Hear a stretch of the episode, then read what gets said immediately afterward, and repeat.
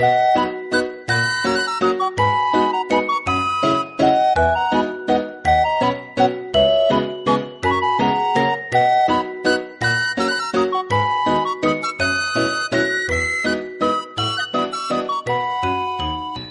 回のゲストは、えー鈴木奈緒さんです。よろしくお願いします。よろしくお願いします。はい。で、奈緒さんは、えっ、と、ポッドキャストで、ゴーゴー英語会話っていう英会話番組を配信している、ヨシさんのお友達ということで、ヨシさんが、えー語学留学、オーストラリアに語学留学をしていた時に、奈緒さんはワーキングホリデーで、もうすでにそっちで働いてそうですいたんね。ですよね。はいそれで、ゆうしさんとそこで偶然出会って、そして10年以上経った今でも仲良しというか交流が続いているということですよね。はい。なので、その、なおさんがワーキングホリデーでオーストラリアに行くまでの経緯だったりとか、留学の経験もあるということだったので、はい。その英語との出会いだったりとか、今までの、そうですね、ご結婚されて、今では子育て奮闘中ということで、そこまでのお話やこれからのお話なんかを聞かせていただきたいと思うんですけれども、はい。一番最初に英語に触れた時のことって覚えてますか？一番最初、うん。一番最初に英語に触れたのは、中学生とかですよね。授業で。あ、そうそういうことではなくあ、いや、そういうことです、そういうことです。ですよく、はい。あの、ちっちゃい頃から、はい。英会話スクールに通ってとか、横もたまにいますね。そうですね。今みんなそうですよね。そうですね。はい。でそういうことはなく、なく普通にその学校のはいお勉強で出会った感じです。あ、そうですね。あ、そっかそっか。中学校、私、中学校、私立の、えっ、と、6年間一貫教育のあの女子校だったんですけれども、そもそもその女子校に行くきっかけが、私の父の兄の娘、まあ、いとこですね。うんいとこが私立に行ってたので、その影響を受けて私立受験したんですが、そのいとこが交換留学でアメリカに行ったことがあって、で、えー英語が堪能で、うん。アメリカ人のボーイフレンドなんうかもわーいて、素敵。そ、のいとこのお家に遊びに行って、その話を聞いたのが、今考えると、うん本当に一番最初、わーってあ、行ってみたいなって思ったきっかけです。ははい。で、まあ、ふその後普通に中学で英語を勉強して、その後、なんだろう、英会話のジオスに通いました。あ、その中学生の中頃学生だったかへな。ー中、中学3年生とか、高校1年生とうんかその辺だった。まあ6年間一貫教育だったので受験がなくて。はい。割と学校、部活、えっ、と、また自分のやりたい趣味なんかをのびのびとやらせてもらっってたのでうんその中で英会話にも通っていました。うんできそうって最初から最初期待いっぱいですよね。ですよねはい。もうなんか、これから私にはの、そうです。英語ライフが待ってるみたいな。はい。コマーシャルを見て、うんあんな風にかっこよくしゃ話すようになりたい。うんあの、実際その英会話のグループレッスンに行くと、言葉が出てこなかったですね。グループレッスンだったんですね。最初はそうでしたんグループレッスンだと、みんなこう喋ってるのに入っていけない、あ、なんかパッと出てこないとかありますよね。そうです。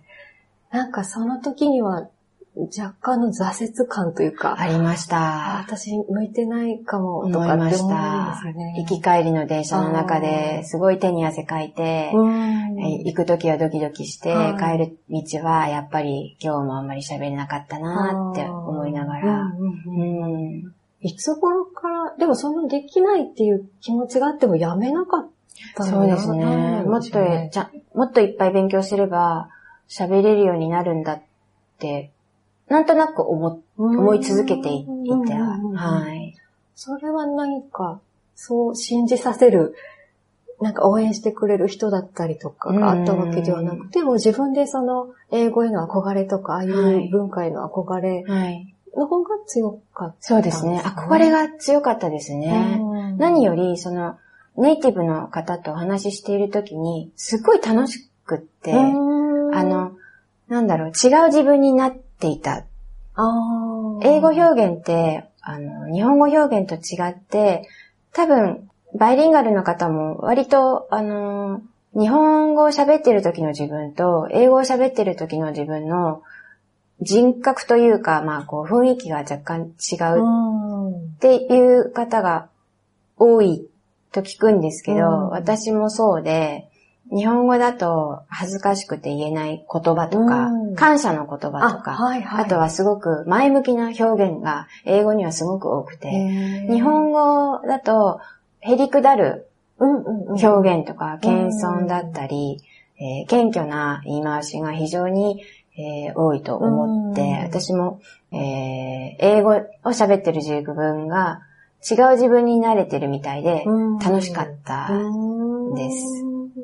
なので、もっと喋れるようになりたいってずっと思い続けて。高校生になって、高校2年生の時に、えー、アメリカに1年間交換留学をしているんですけれども、あの、YFU という Youth for Understanding っていう、えー、交換留学の団体があって、そちらにお世話になって、というかまあオーディションを受けて、えー、受かって、で、いろんな研修、オリエンテーションを受けて、アメリカをはじめ、いろんな国々があるんですけれども、ヨーロッパとか、えー、そこへ、えー、1年間なり、まあ、期間は様々なんですけど、現地の公立の高校に、えー、ホストファミリーにお世話になりながら、現地の、えー、体験をするっていう交換留学プログラムに応募して、アメリカに1年、高校2年生の夏から1年間行ってきたんですね。へその時点でご自分で英語のレベルってどのくらいだと感じてました？行くには十分あるとは。どのくらいだったんでしょうかね。っていうのも、なんか行く前に不安とか、はい、大丈夫かなみたいな気持ちはありました。それがあまりなく、うん、あんまりなんかこう後先考えないというか、えーこうだったらどうしようって、まずわからない世界のことなので、はいはいはい、こうだったらっていう前提がわからないんですよね。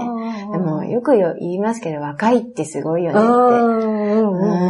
うん、知らないって強いよね。そうです。もうまさにそれだったと思います。で、実際にオーディションを受けて、合格、合格しないといけないっていうことですね。そうですね。まあ、ある程度の英語力とか、うん、あとは適性ですよね。あの、これやだ、あれやだって言ってる子じゃ、向こうの文化にも馴染めないし、あとは、とどんなことでも受け入れようっていう前向きな気持ちがないと、柔軟性がないと、あの、すぐ、こう、トラブルが起こって、帰国とかになったら大変なので。えー、そういうこともあるんですね。そうですね、稀に、はい、ありますね。向こうのホストファミリーの、普通のまあ家庭に、そうです。生活することになるわけですよね。はい、どう、どうでしたか、最初？はい。あの、ホストファミリーは、えー、ここがいいとか選べないんですよね。ただ、あの、えっ、ー、と、男の子の兄弟がいた方がいいとか、女の子がいた方がいいとか、喫煙の家庭が Z とか、ペットはアレルギーがあるのでとか、そういうことは言えるんですけど、えー、皮膚の色とか、まあ、人種、あの、は、えー、そういうこう好みというのは言えない。で、私が行った家庭っていうのは、アメリカのボストンの郊外にあるサーガスという町の家庭で、お父さん、お母さん、男の子が4人兄弟で、えっと、私と同い年の男の子から、一番下が3歳の男の子のお家でした。ただ、その最初のホストファミリーとは、途中で半年ぐらいしてからホストチェンジを私するんですけど、最初のホストファミリーのうちは週に2回しかシャワーを浴びてはいけませんと言われまして、はい、それが私すごく辛くて、週に2回のシャワーかと思って。あとはなんかトイレットペーパーを、私トイレが近くて、あの、なおがいるとトイレットペーパーを2ロール使うとか 一週間に2ロールも減るなんておかしいって、まあ当然男の子のお家なので、あまあそうです、ね、びっくりしたんでしょうね、で。私トイレも近いし、女性だし、いろいろあるので、それが嫌で、クラブ活動も多分お家のお手伝いが優先で、えー、なかなかこう時間が取れなかったりして、それを伝えたいがために、英語をすごい一生懸命勉強したんですね。それがなかったら私そんなに英語できるようになってなかったと思うんですけど。そんなに大きなものだったんですね。その、そこを伝えたいっていうことが。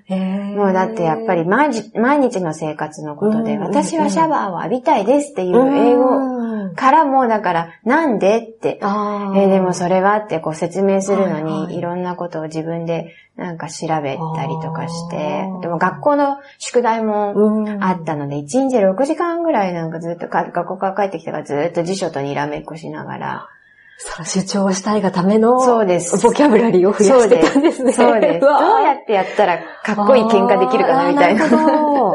ですよね。希望を言っても、はいそれがどうしてって聞かれたら、またその、ストレートに希望を受け入れられるパターンばっかりじゃないですよね。そうです、そうです。納得とかはい説得とかはいさせてようやく通るってことで、はいそこまでの英語力をはい そこで身につけたっていう。ないと。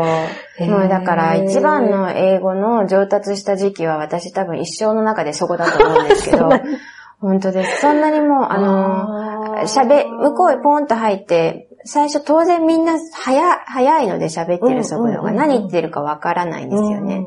で、3歳の子供が言ってることすらわからない。発音が発音がもうだから現地の人なので、耳が全然慣れてなくて、いくら英会話教室で勉強したとしても、うんうんうん。基本的な生活って当然日本語ですよね。うん。学校も家族も。うん。なので、それが全部英語になってしまったので、何を言ってるかもわかんないし。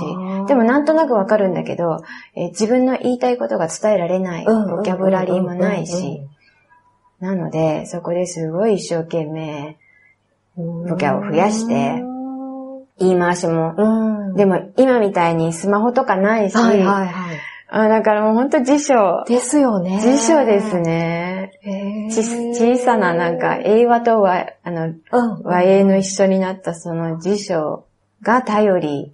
あとはだから、学校でお友達が言ってることをうん拾って書いてみて覚えたりとか、うん言い回しとかはい。そういう勉強をずーっと半年やって、ある日、もう我慢できなくなったっていう日が来て、で、その日にバーンとはい。行ったら通じました。おー、積み重ねが。そこでね。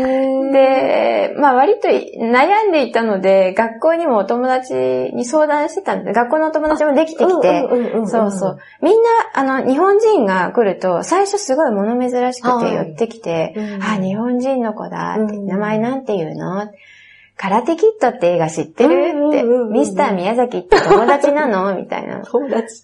へ そんな感じで、同じ質問をみんなにされる。えで、でも最初は寄ってきてくれるから嬉しいですよね。うんでもだんだん同じ質問で、で、その質問が終わるとみんなさーっといなくなって、うん結局一人ぼっちになって、うんすごい寂しい思いもしました。うんあ私、あの仲間入れないんだと思って。別に仲間外れにはされないですけど、ポツッとその輪の中にいてもみんなが何を話してるかついていけないので、すごい一人で疎外感みたいのがあって、挫折。その時はすっごい挫折っていうか、うんわー、言ってることわかんないし、どうしようと思って、うん、すっごい悩みましたね。そして、ホストファミリーをはい。念願のはい。チェンジすることがはい。できたんですね。できました。学校のお友達の女の女の子のお友達に相談したら、なおそれおかしいよって、あ、シャワー。その、他の子から見てもその家庭のふ習慣っていうか変わってる家庭だったんですね。そうですね。割とアメリカって多民族国家なのあはいはいはで、いいろんな家庭でいろんな宗教もあるし、いろんな風習もあるので、一概にみんなシャワーは何回ですっていうのももちろん、あのあとはまあ経済状況もあるでしょうし、まあなお、それは、私の家庭は毎日浴びるわよって。ななんだったら朝と夕方と2回浴びてもいいのよって。トイレットペーパーだって私お姉ちゃん、あうんの、女の子の兄弟で、いくら使ったって構わないからって。で、あの、いろんな、サンクスギビングとか、ハロウィンとか、いろんな行事も、あの、一緒に楽しみましょうよってうん言ってくれて、で、えっ、と、じゃあうちに来なよって言ってくれて、お父さんお母さんにも聞いて、チェンジしました。うん、ひ引っ越しというか。うんうんうんうん。そう、それで、えっ、と、新しいお家に行って、で、そこのお家の方には本当にもうそれ以上によくしてもらって、いきなり来た知らない国のアジアの日本人の女の子がポーンと来て、でも温かく出迎えてくれて、もう本当に家族の一員のように、あの、可愛がってもらって、お友達のところにも連れてってもらったりうん、キャンプにも連れてってもらったり、もうそれこそだから本当普通のアメリカの家庭を、本当に、あの、楽しく経験させてもらっへて、ー今でも、あの、Facebook で繋がってます。素敵ですね。そうですね。あの、あその女の子たちは結婚して子供もできて、で、私も結婚して子供もできて、えその子は私が向こうへ行ってた時にお世話になったアメリカの家庭なんですけーど、うん。交換留学っていうことで、うちも受け入れをしたんですね。はいはいはいはい。ねあの、シカゴの女の子で、うんもうその子は本当にもう、うちの家族の一員見たくなって、うん。多分、世界で一番分かり合える人。になりましたすごい大親友っていう言葉すら超え妹、て。うん。妹かな？妹多分何でも知ってる、うんうんうん。何でも知ってる、分かり合える、うん価値観も同じで、うちにも遊びに来ます、よく。あの、その子も結婚して子供がいて、で、日本人のあの男性と結婚あ、そうして、なんですね。はい。割とこちらに来るこええと、法事とかで来ることがあるので、えーなるほど。住まいはシカゴなんですけど、一番留学してよかったなって思うのはどんなところですかね？ああ、もうすべてなんですけど、うん。視野が広がった、まあ、ありきたりな答えかもしれないんですが、うん。視野が広がって、考え方が、えーこんな考え方があるんだっていうのを学んで、受け入れることができた、うん。うん、ことですかね。もうもちろん英語も上達しましたし、今手っ取り早いのは本当だから向こうい行って、ポーンと日本人が誰もいないところにポーンと入っていくのが一番の上達の方法なんですけど、うん。じゃあその環境がバッチリ整ってるとこそうです。ろに行けたんですね。こんなことにそうです。ね。もう両親に感謝です。ええもう行かせてもらって。はい。その後の高校生活って何か変化がありました？はい。帰国して、えっ、と、私は私立の6年の女子校だったんですけど、今だと多分そのまま持ち上がられるんですけど、うん単位が認められて、当時は、えっ、と、認められなかったので、単位をひ、あの、1年、1学年落ちて、あの下の学年の子と一緒ええにええええ卒業しました。あそういうことになってるんですね。そのうちの学校はそうでした。ええ多分公立の高校だったら大丈夫で、そのまま卒業できたんでしょうけど、ただ、あの、受験勉強も控えてたので、うんまあ良かったかなとう。んあと、友達が2倍になって、そうですよね。成人式も2回やったし。あ、そうなんですか、はいむ向こうと？こっちとってことですか？あ、えっとですね、えっと、日本に帰ってきてから、自分が二十歳になった時に、友達が、ああそっかそっか二学年にいるのあで、上の子たちと成人式やっええて、下の子たちとまた成人式やって。なる今まで、こう、先輩ぶってた、はいのがこう、ど友達になっちゃうんですよね、いきなり。先輩先輩って呼ばれてたのが、呼び捨てで。あまあそうなの、もう当然そうなんですけど、最初は、ちょっとこうみんなも引いてたっていうか、うんうんうん。あ、あの田口先輩。もう私も結構なんかあの、ね呼び出したりとかして、それは、そんなことしてたんですか？子とか呼び出しちゃっへと、裏来なよみたいな。ーうわーやってたんですか？やってたような気がします。なんか、うん、うる覚えだけど、一応先輩面してて、部活とかで。うん、うんうん。それが、うんなんかこうう、一緒になってやるとなるとう、ん自分も変わんなきゃダメですよね。だから、日本はすごいこう上下がね。はい、敬語もあるし、うん上下関係もあるし、だけど、アメリカ、私が経験してきたその1年間はほとんどないので、丁寧語とかはあるんですけど、ええお仕事で使う英語と家庭で使う使う英語は違うっていう、そういうことはあるんですけど、うんでも、あんまりこう、す部活でも先輩後輩とか全然ないので、もう一個人が対等の立場で、あの、付き合う社会だったので、割と帰ってきてからもすんなり馴染めて、周りの方がこう、あ、そうですね。多分先輩みたいな。一学年上の人が来てて、どう接したらいいんだろう、はい、先輩だし一応みたいなのがあるんですかね、うん、最初は。まあでも割と子供だしすぐ慣れて、女子高生だし、すぐ慣れて、仲良くしてもらいました。大学はやっぱり英語を勉強しようと思って選びました、はい、はい。もうほんと帰ってきたら英語まっしぐらというか、えー、もっともっと英語勉強したいと思って、得意になってますし、まず。自分が喋れるようになって帰ってきてるので、すっごい得意なんですよね。で得意なことするとなんか楽しいですよね。えー、で、えっ、と、英語を勉強したい。でも、4年生の大学に行くと、2年総合的な勉強をして、あと 2, 2年で専門的な勉強をして、で、その後企業に総合職に就職みたいな、そういう当時はなんか流れだったんですよね。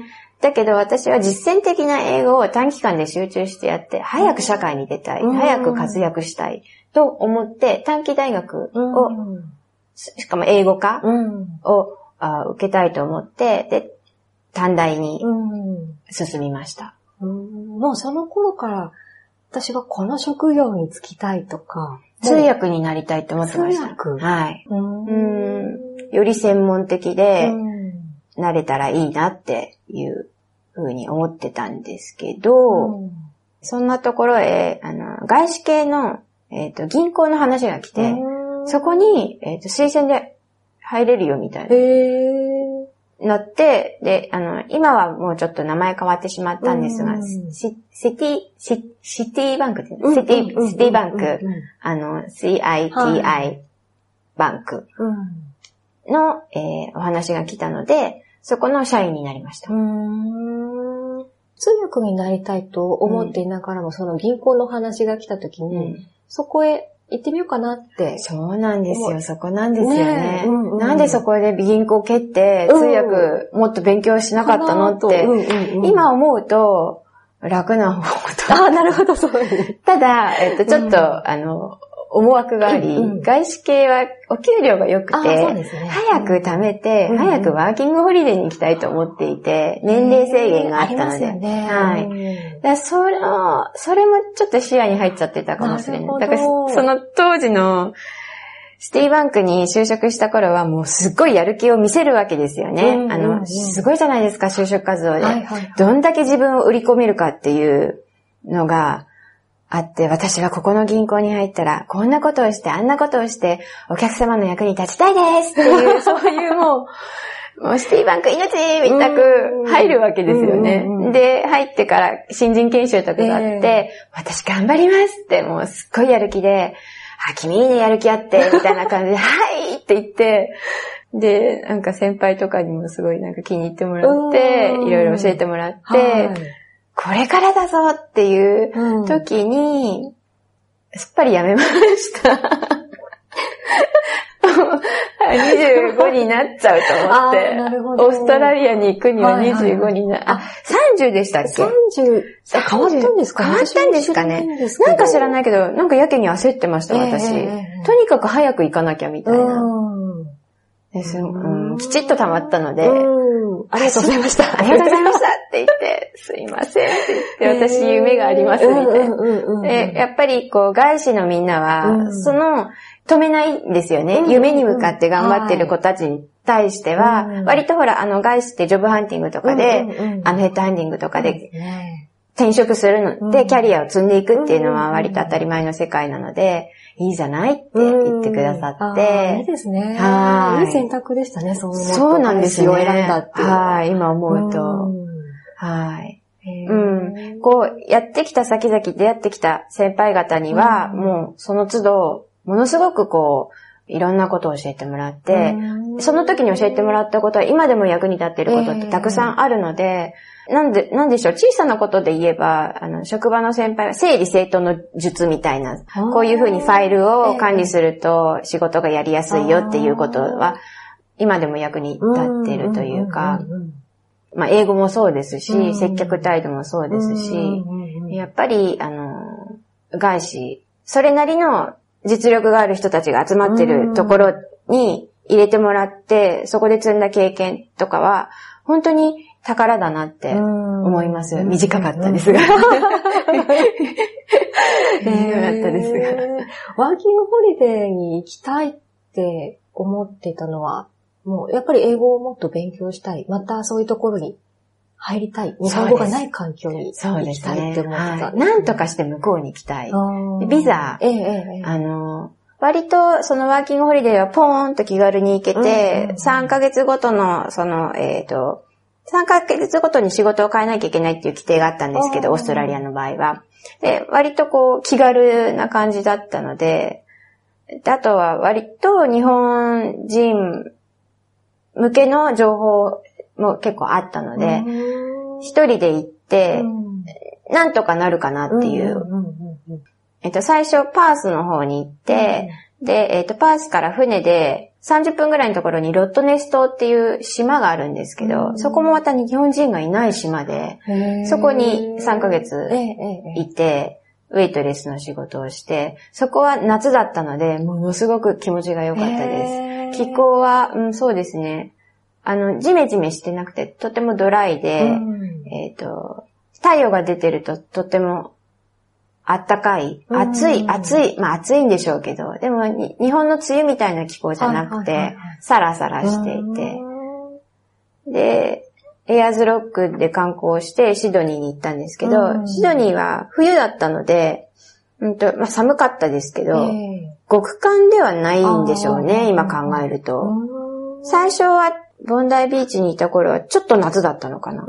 だから、夏、秋、冬ぐらいだったのかな、シドニーが。。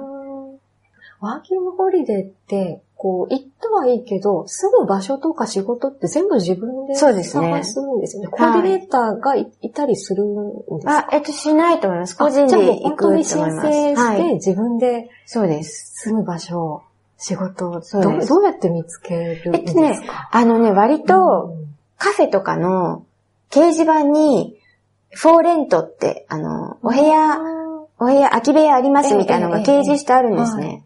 で、割とみんなシェアしてて、うん。日本人のシェアともあるでしょうし、うん。私はあえて日本人は選ばなくて、できれば現地の人がいいと思って、そういうのを探してたんですけど、はい。まあ最初何しろ島に行ったものでうん、島の自分で歩いて回って、レストランがあって、はいここで働かしてくれって、こう、なん、直談判 そうなんですね。はい。いきなり行って、そう。えーもう英語ですよね。そうです。で。まあ、まさにヨシさんみたいな感じ、バーみたいな感じなんですけど、ね。ここで働かせてくれって言って、で、なんかチラッと見たら寮みたいのが見えて、うんうんうんあ、ここに住めると思って、だから住む場所も気にしなくていいし、もしかしたら安全かもと思って、うん。住み込みで働くそうですそうです。はい。そしたらいいよって言ってくれへてー、で、そこで住み込みして、うん。あの、現地の女の子とシェアしながら。う、んうんうん。楽しそうですね。楽しかったですね。島で働いた後に、観光もしがてらシドニーに行きたかったので、ロットネス、あ、うんエアーズロックに登りたかったので、日本から自分の両親を呼び、観光しながら、はいはいあの、シドあいいニーに。ですね。はい、ううんん、楽しかったみたいですへね。ーそう、そうでもなければ、なかなか両親もオーストラリアに飛行機で来るなんてことな、うんなかったと思うって今でも言ってるんですけど、うんまだ年齢も若かったし、なんか動物園に行ってみたりとか、うん。営業時間は何時なんだとか、あもうはい営業時間終わっちゃったからコアラ見れないけど、でもお願いだから見せてって頼んで。んなお願いも英語で。はい。はいあの、コアラ出してきてもらって。へー、面そう、白い。そんなこともしながら、はい。当時はね、できたんですね。今はもうそんな喋れないです。もっと厳しいですかね。あいやいあや私の英語力がもうそんなにないので、だからそこに、現地にいた時はもう無敵なんですよね。うん。全部英語なので、うん思考回路も英語で、そのうち夢も英語で見てるし、へーあの、接してる人がみんな英語喋ってるので、その人たちが出てくるとその人は英語喋ってるし、そうなので、えっ、と、シドニーに、その後行って、うん。えっ、と、部屋を探そうと思って、ボンダイビーチに行きましたね。うん。海がいいなと思って。うん、で、バックパッカーの、えっ、と、泊まる場所が結構あるので、バックパッカーに何日かいて、でもずーっといたくないなと思って、その間に部屋を探すわけですよね。あの、シェアできる、うん。あの人と連絡取りながら、うん。えー、そして部屋を近くに借りて、カフェで、ウェイトレスをまたしました。うんそしたらそこにヨシさんがお客さんで来て、で、そこで私を見たらしいんですよね。で、そこでヨシさんとお友達になったんですけど、そのあたりですかね。うんまあ普通に現地の人が来るカフェで、現地の人に対して接客をする。でココーヒーマシンでコーヒー作ったりとかして。で、その間になんかちょっとお金貯まったんで、コンピューターの基本を勉強する、えっ、と、6週間コースかなんかにも通いながら、それは、えっ、と、日本人はやっぱりいないところにして、インドの学生とかがいましたね。へーもう徹底して日本人がいないところを選ぶって決めてたんですね。決めてました。もう意味がないと思って。帰ればたくさんいるし、ここでしかできない経験を絶対しようと思って、もうそれだけは絶対にと思って。うんただ、ヨシさんも、ポッドキャストの中でおっしゃってましたけど、その中でもやっぱり日本人のお友達って自然にできてくるんですよね。うんうんうん海外で出会うお友達は、すごく困った時に、本当に、うん。本当に困った時に助けてくれうるん。お友達は、あの、心の支えにもなっていたし、全く日本人と接さなかったわけではなく、やっぱりシドニーにいた方が、うん、日本人のお友達と話してたかなとも思いますけど、でもお家に帰ると、あの、オーストラリア人の女の子がシェアメイトだったので、その子といたり、あの、お仕事を、いきなりそのカフェだったりとか行って、お仕事ありませんかっていう勇気がいりませんか？もう英語慣れちゃってるし、そんなこともないですかね。もうその時は何にも考えてなくて、ここで働かないと住む家がないと思ってうんて、島の時は。でで、えっ、と、カフェでは、ここだったらできるかなみたいな。カフェだったら、私の英語でも接客できるかなと思って、割と通いやすい場所だったので、で、たまたま募集してたので、割とあの募集してないところもあるじゃないですか、普通に、普通に。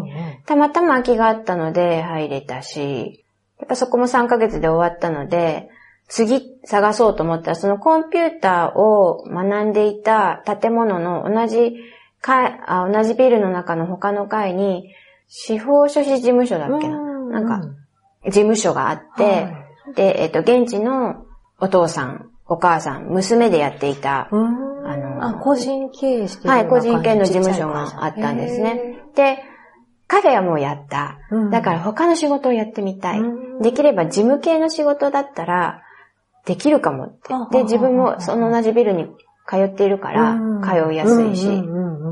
で、そこも、すいませんってうん言って。うん勇気ありますね。そうなんですね。今考えるうんと。ダメ元でいいやというのがまず、大体断れる、断られるよなって思って、今間に合ってますって言われてもいいやと思って言ったら、ああとか言って、じゃあ書類整理ぐらいだったらやってもらおうかなって言ってくれて、本当ですか？みたいな。ラッキーって感じですね。で、仕事内容としては、あの、電話の受け答えと、あはいはい。あと書類整理だったので、うん、そこは、えっと、現地の方に使ってもらいました。すっごいいい経験でした、それは。うんその、オフィスの仕事って、実際にその現地でどういう風になってんだろうっていうのは、電話の応対でもそうですし、ああ、これ TOEIC で勉強したっていうフレーズとかも出てくるんですよね。へーああ、そうか、本当にこんなこと言うんだって。使うんだ。使うんだ、みたいな。うん。だからすごい、すごいなーって、こんな経験できてよかったなーって。実践。そうですって感じですね。ねはい。社員でもないのに、事務仕事やらせてもらえるなんてと思って。中身の濃い、その後にもつながるワーキングホリデーの過ごし方っていうか、されてきてたんだなと思って。あー、うん。つながるかどうかはわかりませんけど。帰国後の就職とかって考えるは、えっと、はい、えっと、一応、あの、ソニうん。ーの翻訳の仕事をしていたり、半導体の、えっと、輸入の海外と連絡を担当みたいな仕事事務仕事で、うんうんうん。あの、派遣をしていたりしました。へー。そうしたら、今の主人と出会って、え妊娠してうん、座りになってしまったのでちょっと体調が続かなくてそこからパタッと仕事は辞めなければいけなかったんですけど。じゃ、あ、英語ともちょっと距離が空いちゃった。そうですね。そこからっていそうでことですすね。ね。はい。結婚することで、はい。ちょっとそういう自分の目指してた、はい。やるぞって思ってたのが、ちょっと一段落しちゃう感じはありますか？そうですね。実際そうなんでしょうけれども、本人は、えー一生懸命ですよね。結婚に対してもそうだし、もう人生の最大の、うん。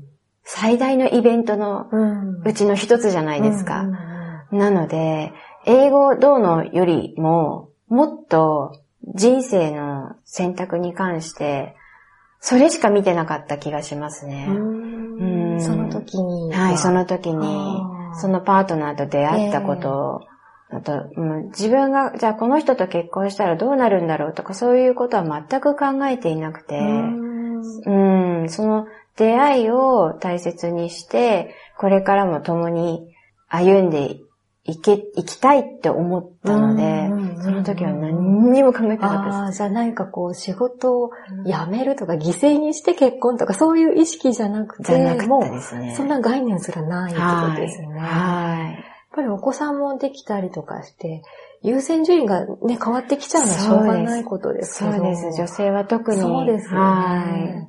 自分と、ね、あの自分っていう子としての自分と、その家庭の母親だったり、妻としての自分だったりとか、どうバランスをとってるのかなって思うんですけど。ねえ、私も本当にみんなに聞きたいです。うんうんどうし、どうししてるの？って聞きます。あのー、子供も、私3人いるんですけども、ええありがたいことに。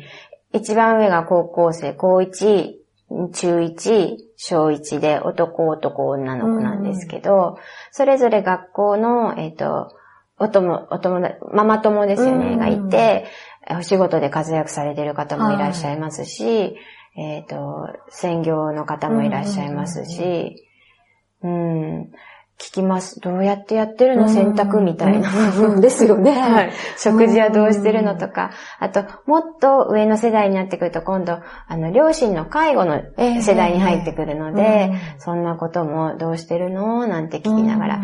みんなやっぱり、それぞれですよね。ううんん、それぞれの状況に合わせて、一生懸命やって、でもやっぱり自分っていうものが、うん、まあその人によるのかもしれないですけどね。なおさんはどう考えてますか、その、もっと英語をやっていきたいと思う気持ちは今でもはいあ。りますか？はい。今、ここ、ヨシさんにまた出会って、それを思い出させてくれたっていううんうんうんうん。うんうん。のが、この前、ポッドキャストでね、はい。お話しされてましたよね。その、はい。自分が語学留学してた時にうん。会ったお友達と、はい。その、なおさんとまたうん会ったんだよねっていう話をしてましたようね。ん。そう、今まではもう、とにかく子育てと家庭のしお寺をやっているので、そちらの、まあそんなたくさん仕事してないんですけど、お母さんに任せっきりなんですけど、まあ一応、あの、ことと、あと学校、子供の学校のこととかで、もう精一杯家事と育児と、皆さんそうだと思うんですけど、うん。精一杯だったのが、子供が小学校に上がって、ちょっと手がかからなくなってきた。おトイレが自分でできるようになった。うんご飯も自分で食べれるようになった。だんだんだんだんこうやって手がかからなくなってくると、うん今まで全部100%、120%、200%子育てだったのが、うんポッと、あれって、私って何だったっけっていうののが出てくる、皆さんそうだと思います。うん子供が大きくなって。パートを始めたとか。うん。で、やっぱりパートとか、外へ出てると、お家の中にずっといるよりも、あの、気分も晴れるし、いろんなこう、また社会復帰じゃないですけど、よく皆さんおっしゃるのが、赤ちゃんができて、私は赤ちゃんと家の中で二人っきり、1時間もしないうちに泣いて抱っこして、お乳をあげて、寝かせて、寝かせたと思ったらまた起きて、私って一体何なのっていう、もうよく皆さんおっしゃるんですけど、うん。まあそれも幸せなんですけどね。うん。私はすごく楽しかったんですけど、うん。あの、大変というか、もう楽しかったです、子育て。で、子供たちもみんな可愛いし、うん。あの、宝物ですうね。ん。もう英語とかそういう、もうそ、そういうこととはまた全然もう別の次元の人間を育てるって、本当にもう素晴らしいことで、命の奇跡をもうずっと感じさせてもらって、うん素晴らしい経験をさせてもらってると思ってます子供を持って。うん。と、その子供が大きくなってくると、また英語とか出てくるんですよ。あの、幼稚園には外国の先生があ、英会話講師で来るし、小学校にも外国の先生が英会話講師で来るし、幼稚園には、あの、他の国の、えー子供がちょっとこう来ると、英語しか話せなかったりすると、はいはいはい。そこでまたこう、英語が役に立つし、うん。だんだん英語がまた私の世界の中に帰ってきたところに、へー。ヨシさんですよ。あ君昔あんなすごかったじゃないあ。かと。うん。ああ、そうだったっけなーって、もうあの頃のようにはいかないけれど、うん。またゼロからマイナスから、うん。あの、勉強したいなっていう気持ちが今出てきたところで、確かに忙しいんですけど、うん毎日毎日夜も遅いし、うん。朝も早いし、子育て中心なんですが、その中でもやっぱり勉強してる時間は楽しいので、うん。私が思うのは、不思議なことにリスニングの力が16歳のあのアメリカの時代より上がってるんでへす。ー。英語から離れていたのに。そうなんですね。はい。すごく不思議で、ワーキングホリデーの頃からも理解力が上がってて、うんうんうん。それ、はやっぱり結婚してう、ん。子育てをして、いろんな人生経験をした上での、なんて、コンテクストって、あうの、ん英語のこの、なんだろう、こう、内容を全部把握すると、あの、文章の前後のことも分かっうんうんて、うん全部が理解できるっていう、そういうことだと思うんですけど、通訳になりたいって思ってたその16歳の自分、22歳 ?3 歳の自分が、なんで踏み切れなかったんだろうって思ったらやっぱ自信がなかったんだなと思いました。英語だけでは通訳ってできないうんうんうん。なるほど。。経験がないいとできないんですよね。あーそこで踏みとどまってたのは自信がなかったんだなと。うーん、正直なところ、ちょっと逃げてたのかなって。思思います。英語に離れてた期間があって、今またやりたいって思わせてもらってるので、スローですけど、うん。うん。頑張って、またもうちょっと勉強したいなと思ってます。うん。これ、これをやりたいっていうのは、いろいろ考えてて、はい。まだ具体的には全然決まってないし、うん行動にも移すことも実際、現実的に無理なんですけど、あの、何年か先に向かって、うん一歩一歩、うんうん積み上げていきたいとは思ってます。なるほど。楽しみですね。そうですね何やってるんだろうな。いや、もうた、形になるものはやってないかもしれないです。うん、うん、でも、それでもいいかなって思います。うん。なんか楽しいって、英語楽しいって思ってることだけでもいいのかなとも思います。うん。うん。ああ、それで何か行動を起こす仕事をするとか、うん。そういうことじゃなくて。そうですね。まあ、うん。できる範囲になると思います。うん。私、お寺もありますし、うんうん。自分は外にばっか向いてたら、せっかくいただいたこのご縁に申し訳ないとも思うので、うん。まあ、今できる範囲で、自分が置かれている立場の中で、形は違うかもしれないけど、うんうん。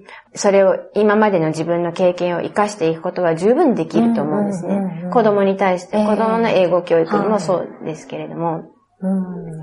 でも、そのお寺で出会った人とか、うん。また考え方とか価値観は、うんいややっぱりもうこれは、ちょっと並大抵の人では経験できないようなことですし、住職のお父さんもすごい人だったんですね。いろんな人に影響を与えて、でそういう素晴らしいお父さんの背中を追いかけて、また住職にを継いだ主人は、主人は主人のカラーで、やっぱり素晴らしい人なので、まあその中で私もこうお寺に対して奉仕させていただいて、その中で私の今まで経験してきたスキルを活かせればと思ってます。はい。はい。なるほど。じゃあ最後に、えーリスナーの方へのメッセージをいただければと思うんですけれども、ぜひとも英語でお願いしたいと思うんですが、はい。はいあの、皆さん多分、この、これまでの話を聞いて、私がめちゃくちゃ英語ができて、もうすごいネイティブレベルだと思われてるかもしれないんですが、もう何しろ20年ぐらい前のことで、全くもうそうではないのを、この、その辺をごご容赦いただいて、あの、私のこの恥ずかしい英語をこう、ちょっとき、あの、聞いてく、いただくことになるんですけども、よろしければ。すいません。はい。Hi. Um, first of all, thank you for having me here, Sami. I'm having so much fun today. I'd like to thank everyone for listening, and I could do that, but it's much more than that. I'm thankful that everyone feel wants to take the opportunity to take time to listen to me for my story, because to me, it's just my story. I don't feel that's so amazing, but if my very simple story can make a difference or impact someone else, then that makes me feel so happy. It's not that I um, chose to give up the English, but I just chose to explore other ways and still lead a happy life and raise a family and support them and inspire them and do things what they love to. Being a mom and having life experiences can put and has improved my listening skills. Because you can put things in context based on what you've seen versus when I was 16 years old. Translating is not just about listening, but about knowing the cultural implications and somebody could say something, but the tone or the connotation can have a completely different meaning. Just dry translation is no good because those things can get confused. Knowing how to read people because your mom and because your wife and then their sons and daughter, all those things help you listen better and hear and apply what you know. So living in your dream, be true to yourself, putting yourself, taking a risk, making mistakes, learning through your mistakes, living for yourself. Trying putting things into risk. Don't be afraid making mistakes, learning through your mistakes, living for yourself. You're taking times to raise good people to be a good member of society for the future. Or somebody might say that, oh, you're just a housewife? I don't think so. Do you know the phrase human capital? People. If you don't invest on the people, they won't be able to give it back. So, um, once again, I'm so grateful for all those opportunities, like from the time I, I'm younger, that even when I struggled or when I didn't expect it, or something came up or something happened, that I'm thankful for each of those moments because that that brought to me to where I am today. Mother of three, the wife of monk, living in a life that even, even though I'm not using English every day, it's still a part of who I am and it has helped shape me. So everybody who came into contact with, whether they realize it or not, I'm not grateful for all that they did for me. Even people who did bad things to me, it only made me stronger or try to figure out a way to be a better person. So I am thankful for all those opportunities to bring me to where I am now. So thank you, Yoshi. Thank you, Asami. Thank you, everybody. And that's about uh, that. That would be my message to um, listeners. Thanks for listening. thank you. どうもありがとうございました。ああ、恥ずかしい。なんか感動しちゃった。いやいやいや、すいません。なんかもう、なんか発音とか、もう私聞くと恥ずかしいんですよね。もう自分の発音。なんか、うーん、すいません、なんか。まあなんか英語でこんなに感情が伝わってくるもんなんだなっていうのが。ああ、そうなんですか。うんいやいや素敵って思って。いやいやいやいやいや、言いたいことがあるうんと、それを英語にし、英語ってツールでしかないっていうか、だから私今まで英語を使ってする仕事が、うん。うん、英語だけじゃなくて、そこに伝えたい何かがあるのがまだ前提なんですよね。それを explore、うん。今からしていきたいと思います。はい。なるほど、はなんかその、ツールでしかない。英語に限らず何でもそうですよね。まず何か自分に発信したいものを持ってて、それをどう表現するかみたいな。うんそれがたまたま英語であったりとか、うんそういうことなんですね。ありがとうございました。あありがとうございました。楽しかったです。